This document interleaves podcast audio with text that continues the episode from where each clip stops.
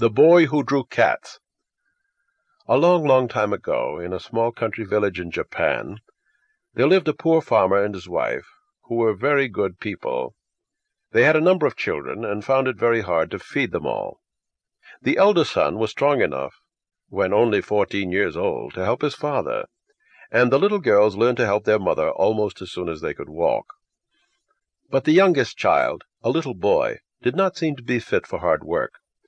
He was very clever, cleverer than all his brothers and sisters, but he was quite weak and small, and people said he could never grow very big. So his parents thought it would be better for him to become a priest than to become a farmer. They took him with them to the village temple one day, and asked the good old priest who lived there if he would have their little boy for his acolyte, and teach him all that a priest ought to know.